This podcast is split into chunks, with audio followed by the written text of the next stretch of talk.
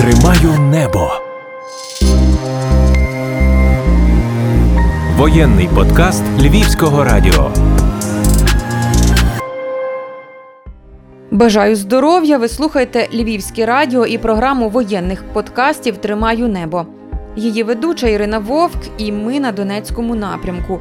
Десантники 80-ї бригади одні із тих, хто продовжують тримати наше небо і звідкись беруть сили безупинно боротися за кожного із нас і за кожен клаптик нашої землі.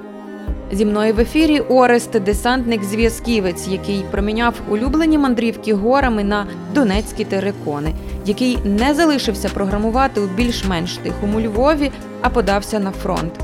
Як працюють наші зв'язківці і як це не мати нагоди побути наодинці? Почуємо сьогодні в ефірі. Залишайтеся з нами. Справжня історія героя. Привіт, друже Орест.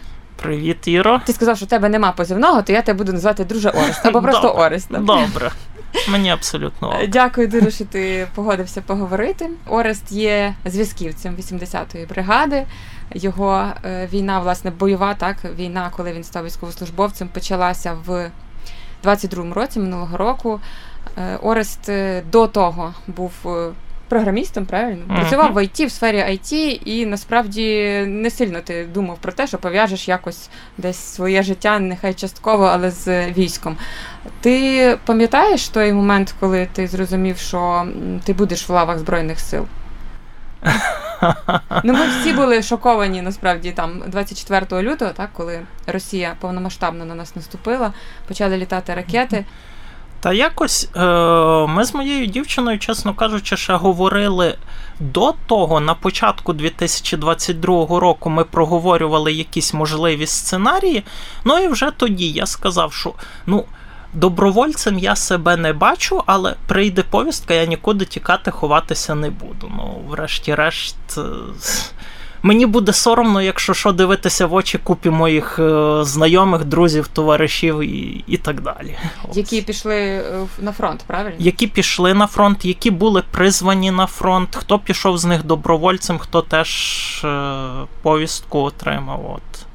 24 лютого, ти пам'ятаєш? Більшість насправді його проспали. Тобто прочитали про те, що сталося, так навіть ну не говорячи про тих, хто відчув, так почув, про, прокинулися і зрозуміли, що ну все почалося. О, 24 лютого.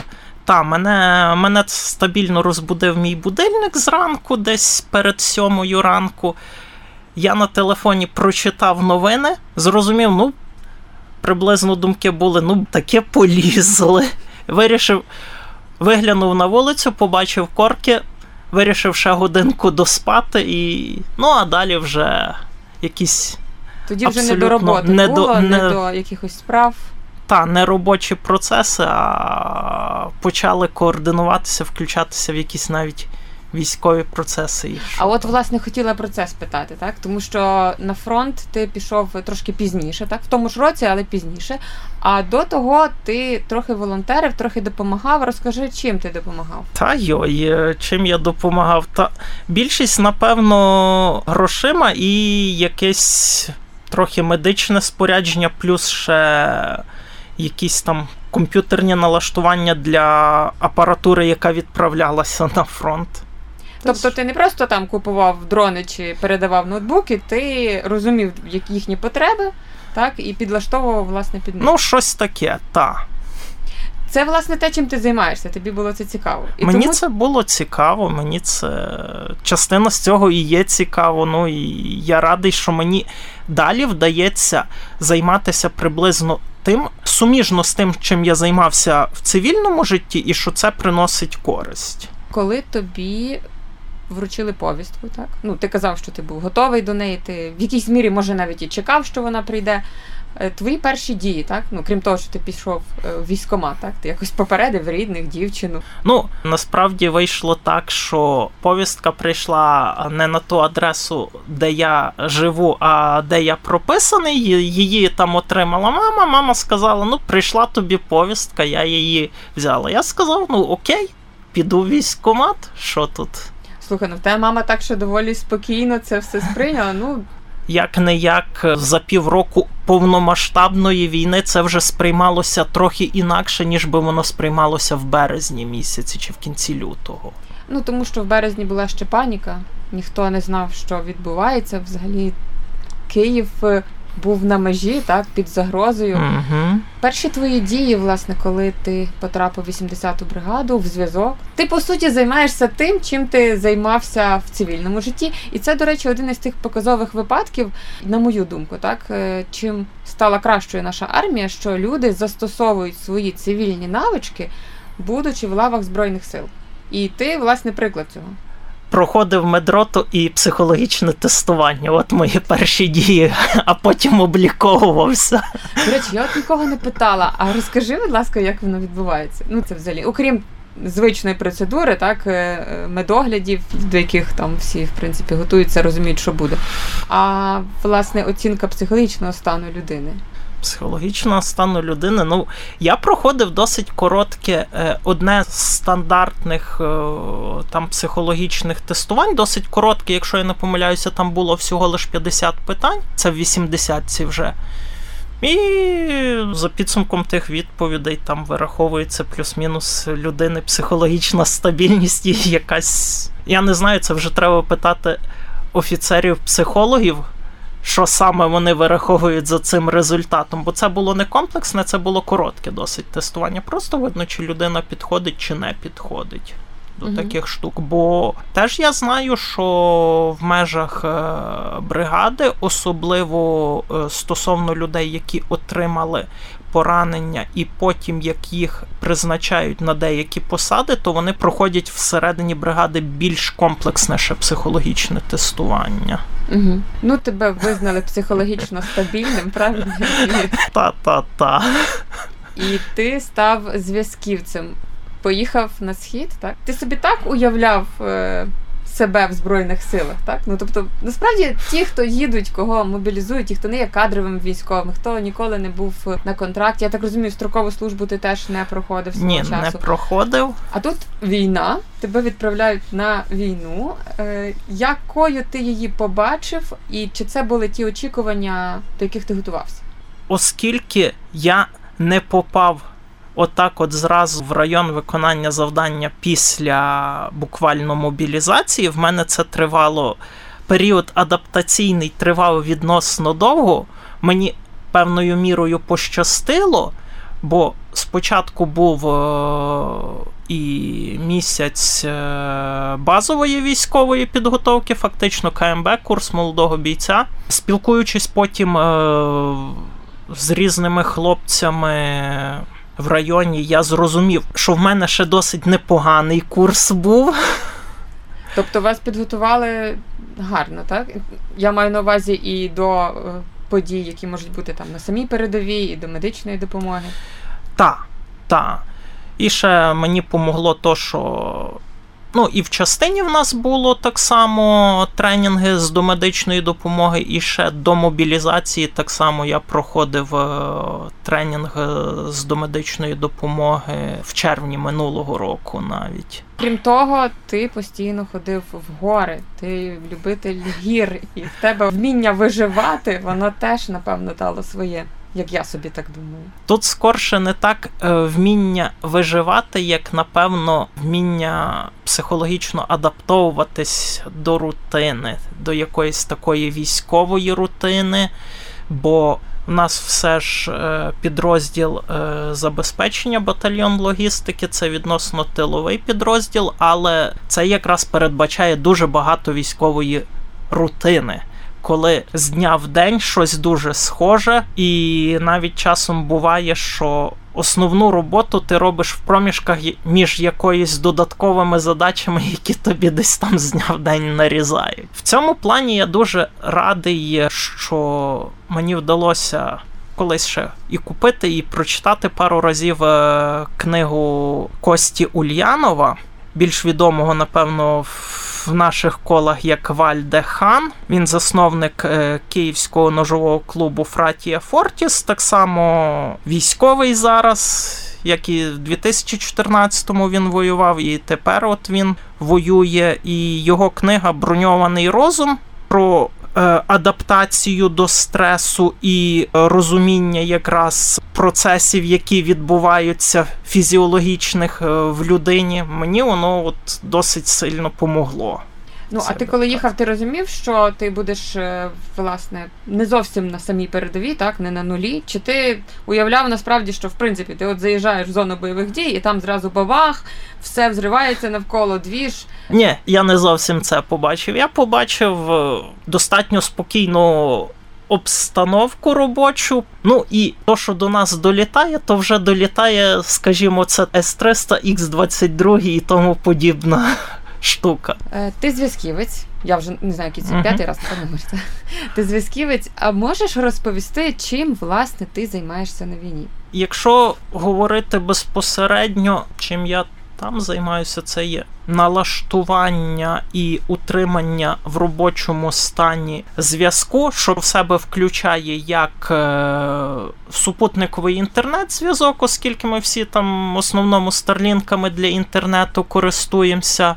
І так само радіозв'язок в межах підрозділу, та якщо буде потреба установлення зв'язку для взаємодії з сусідніми підрозділами. Якось так, програмування рацій, прошивка рацій, складання схем зв'язку. Тобто ти повністю забезпечуєш зв'язок своєму підрозділу і комунікуєш з іншими для того, щоб налагодити його між та наш взвод цим займається. Власне, це те, чим ти займався в цивільному житті. Тобі легко було взагалі от перейти з, з айтішника у військового, військового айтішника? Ні, це е, скорше рації. Це хіба що було в мене одне з моїх хобі це альпінізм і походи в гори, як ти згадала. То от е, раціями я користувався хіба що десь в високих горах. Це у нас теж пара-трійка баофенгів, які ми там узгоджували між собою. От якось це. Це от мій цивільний досвід роботи з радіостанціями, з переносними радіостанціями. Тут він, звичайно, розширився. Як у нас взагалі зі зв'язком? Так мені здається, що з появою старлінків взагалі на фронті, тому що в 14-15 цього не було. Я не пригадую, аби вони активно юзалися. Зараз у кожного підрозділу, там я не знаю, кожного взводу, відділення, ну в кожного буде Starlink, тому що це насправді одне з найважливіших, так як я собі це розумію. Це щось нове було для тебе, я так е, підозрюю. Ну, так, це було нове, але знову ж таки, враховуючи, що е, Маск і його компанія стараються, щоб налаштування були якомога простішими для користувачів, то сам процес налаштування досить простий, але за рахунок того, що вся лінія зіткнення буквально насичена тарілками старлінків, часто буває, що вилазять якісь нестандартні проблеми, про які навіть е, керівництво компанії не замислювалось, тому що вони не передбачали, що в одному місці буде згрупована така от кількість старлінків. Минулого року це справді місцями створювало якісь проблеми цього року з цим. Легше, тому що Starlink запустили ще додаткових пару партій супутників, і вже з супутниковим зв'язком стало значно стабільніше. Єдине, що звичайно за рахунок концентрації тарілок, е, часто народ жаліється на те, що вони не отримують такої швидкості інтернету, на яку розраховували. Ні, ну знаєш, коли в тебе вільна доба, хочеться фільм подивитися ввечері. До речі, це ж можливо насправді Так. військових, е, тому що ну. Можливо, хтось там може собі уявити, що людина весь час там на передовій, в окопах, в неї нема часу, в неї нема можливості. Насправді ні. Ну тобто, хлопці якось дають собі раду, можна відпочити, побрати речі, прийти до себе і та навіть подивитися фільм. Я так, Так. думаю. Так. І це абсолютно нормально. А ти часто, до речі, я не впевнена, чи ти це робиш, але можливо, так виїжджаєш е, на більш передові позиції для того, щоб допомогти власне з налагодженням зв'язку. Не часто мені буквально за той період, що я перебуваю в районі виконання завдання, десь я робив це два або три рази ближче. І то це було. Та, це фактично було для того, щоб допомогти з Старлінком нашим передовим групам, які там з нашої роти охорони, які там розміщені ближче до лінії зіткнення. Тебе постійно є робота, так? Тобто ти постійно цим займаєшся? Чи в тебе теж є можливість десь відволіктися, побути самому з собою, не думати так про роботу? Тобі вихідні там?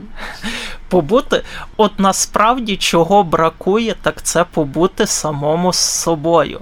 Враховуючи, що ми.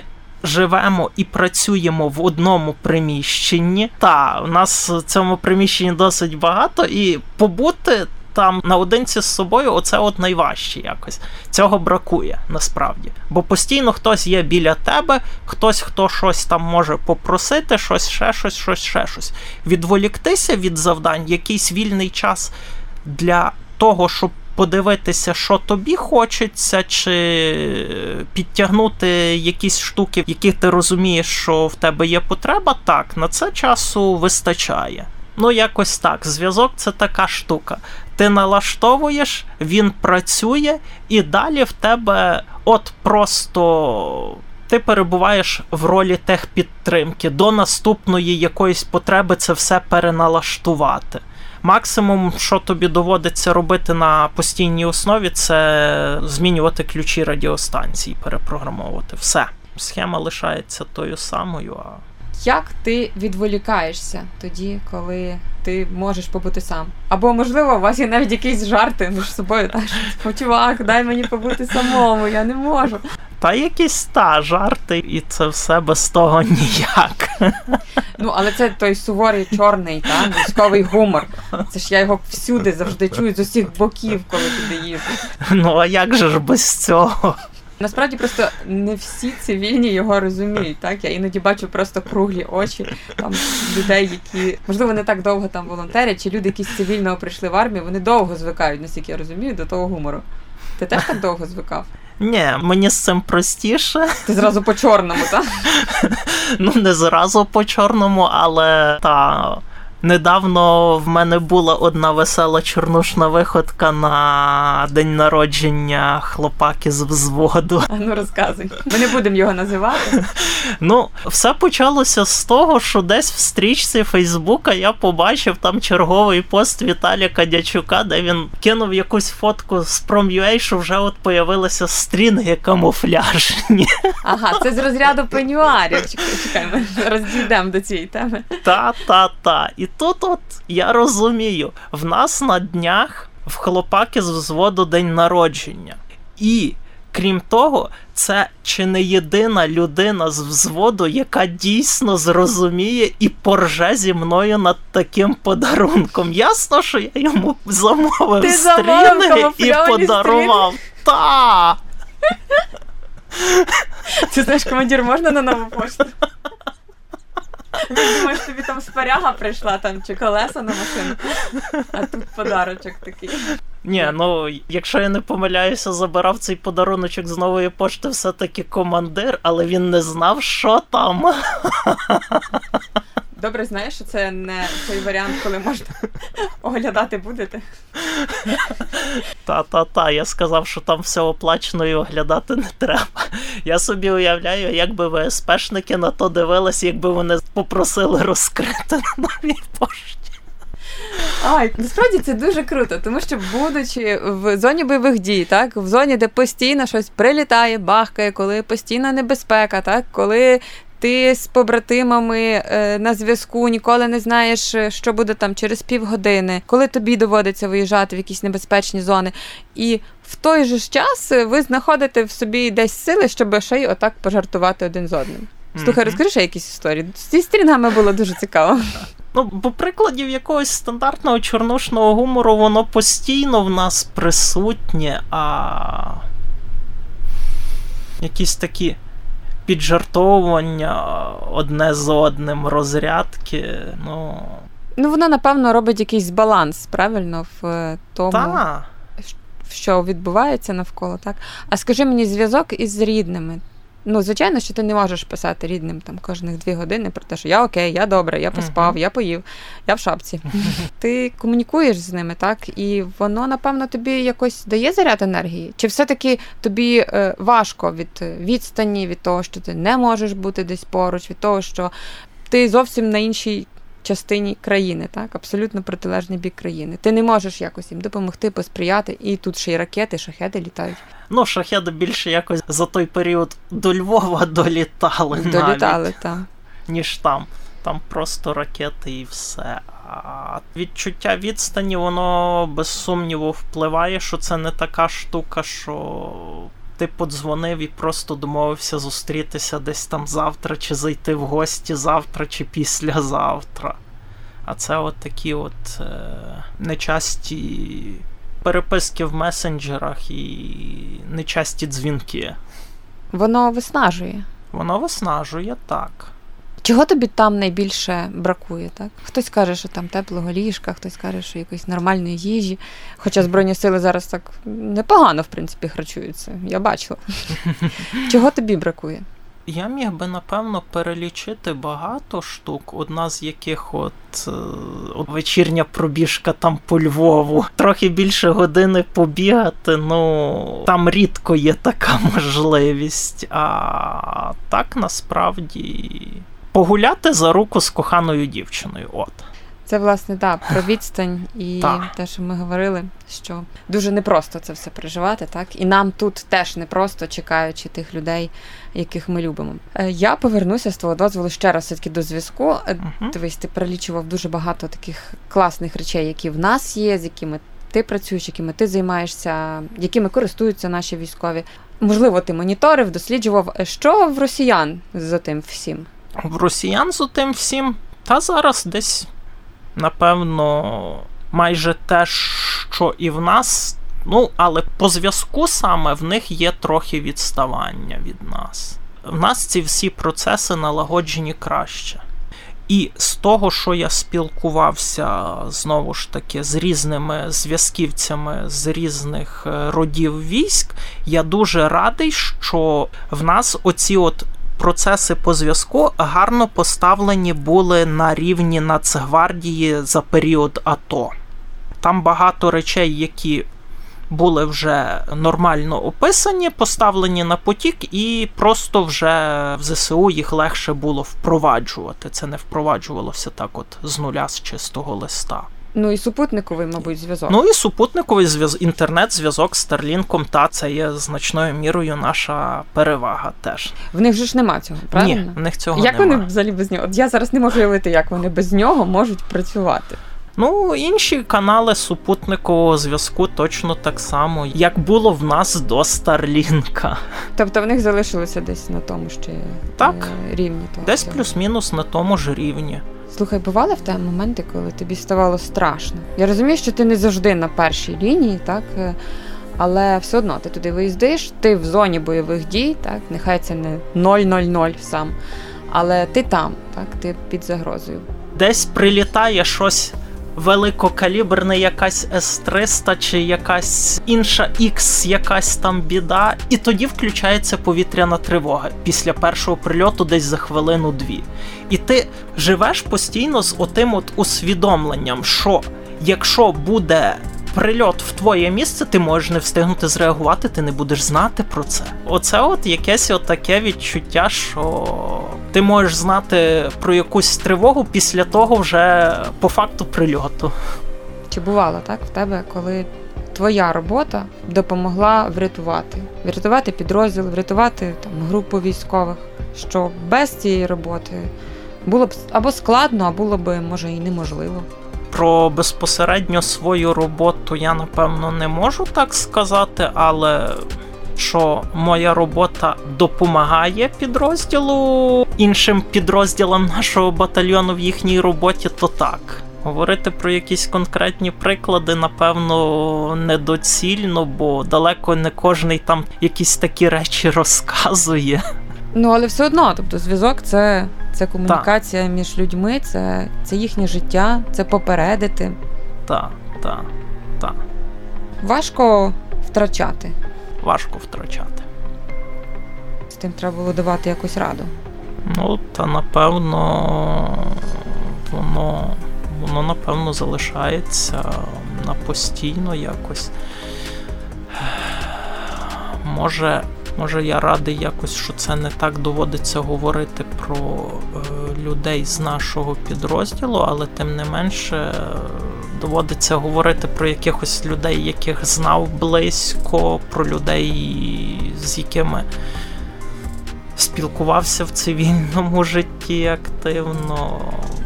Ну і та якийсь такий кожен момент проживати воно важко.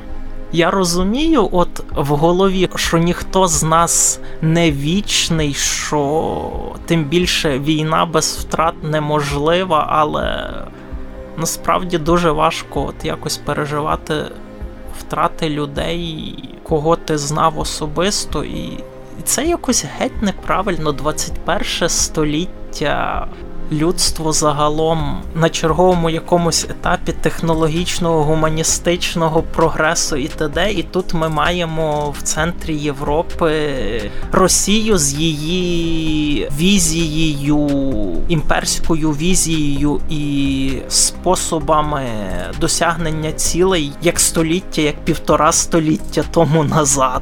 Так, але ну на жаль, це це їхні методи. Вони так. не змінилися з тих часів, про які ти кажеш, Так. і тому доводиться якось е, з цим давати раду. Орест, а що би ти сказав е, цивільним? Так, от ми розуміємо, що ти теж був цивільним, теж мав цивільну професію. Ти міг далі працювати собі з. Просто сидіти за комп'ютером і ходити ввечері там пити пиво, якби не Росія. Можливо, ти можеш звернутися до цивільних тих людей, які можливо ще не в війську, цих людей, які допомагають людей зі звільнених територій, з мирної та території, називаємо це так більш-менш безпечної, ті, які не воюють, не на війні. Можна їх кликати в лави збройних сил. Ні, кликати в лави збройних сил всіх підряд це теж такий собі спосіб. Я період мого перебування я і зустрічав, на жаль, людей, які от так от. Опинилися в Збройних силах, і яких просто замів як мітлою наші ТЦК та СП, і які потім ставали банально обузою для своїх командирів, просто навіть зокрема через невиявлені якісь медичні проблеми зі здоров'ям. Та в моїй бульбашці якось важко знайти, напевно, людей, які не живуть війною, які не переживають це все, і тим паче яких це все не торкнулося. Життя так чи інакше триває, а війна теж триває. Вона, на жаль, ще не завершується. І багато в кого з нас, е, багато в кого з цивільних є ще не ілюзорні шанси побачити війну вживу. До людей заклики. Тренуйтесь, домедична допомога це наше все. Також визначте для себе, чим ви можете бути корисними в військовому житті, і якщо після цього пробуйте знайти собі відношення для того, щоб попасти в лави військ по своїй спеціальності. Це насправді буде значно ефективніше для збройних сил в цілому і для вас. Я не буду говорити про перемогу. Насправді хотіла сказати за перемогу щось таке красиве. Не буду говорити про перемогу. Вірніше, не буду говорити про терміни перемоги, так бо перемога в будь-якому разі наша настане. Але все ж, коли настане наша перемога, коли ми виграємо цю війну, це звичайно не буде один день. Так, це може бути якийсь такий довгий процес, коли ми просто будемо усвідомлювати, що Росія там розпадається, Росія відступає, Росія вже не має шансів. Так що ти будеш е, робити, от в першу чергу? От чого би тобі найбільше хотілося, коли ти зрозумів, що все, от ми цю ситуацію завершили нашою перемогою, і що робить Орест? Орес демобілізується. Ну це логічно, так це, нормальний процес. А окрім процесу військового, так після закінчення війни, що це мало б бути? Це взагалі багато планів на, на закінчення. Та, в мене дофіга планів, які не вдалося через е, срану русню реалізувати в 2022-2023 роках, і невідомо коли вдасться. Але та, в мене є плани на гори, на море, на скелі. Гарно, що ти думаєш про це. Будемо думати разом та, про перемогу. Я б хотіла побажати, щоб ти був е, здоровий і цілий, так щоб ти мав ресурс для себе, для коханої, для людей, які поруч тебе. Ну, Дякую але дуже. головне, головне залишатися живим. І так, можна в гори теж. Можна великою бандою просто піти в гори. Дякую тобі дуже. Дякую, Іра.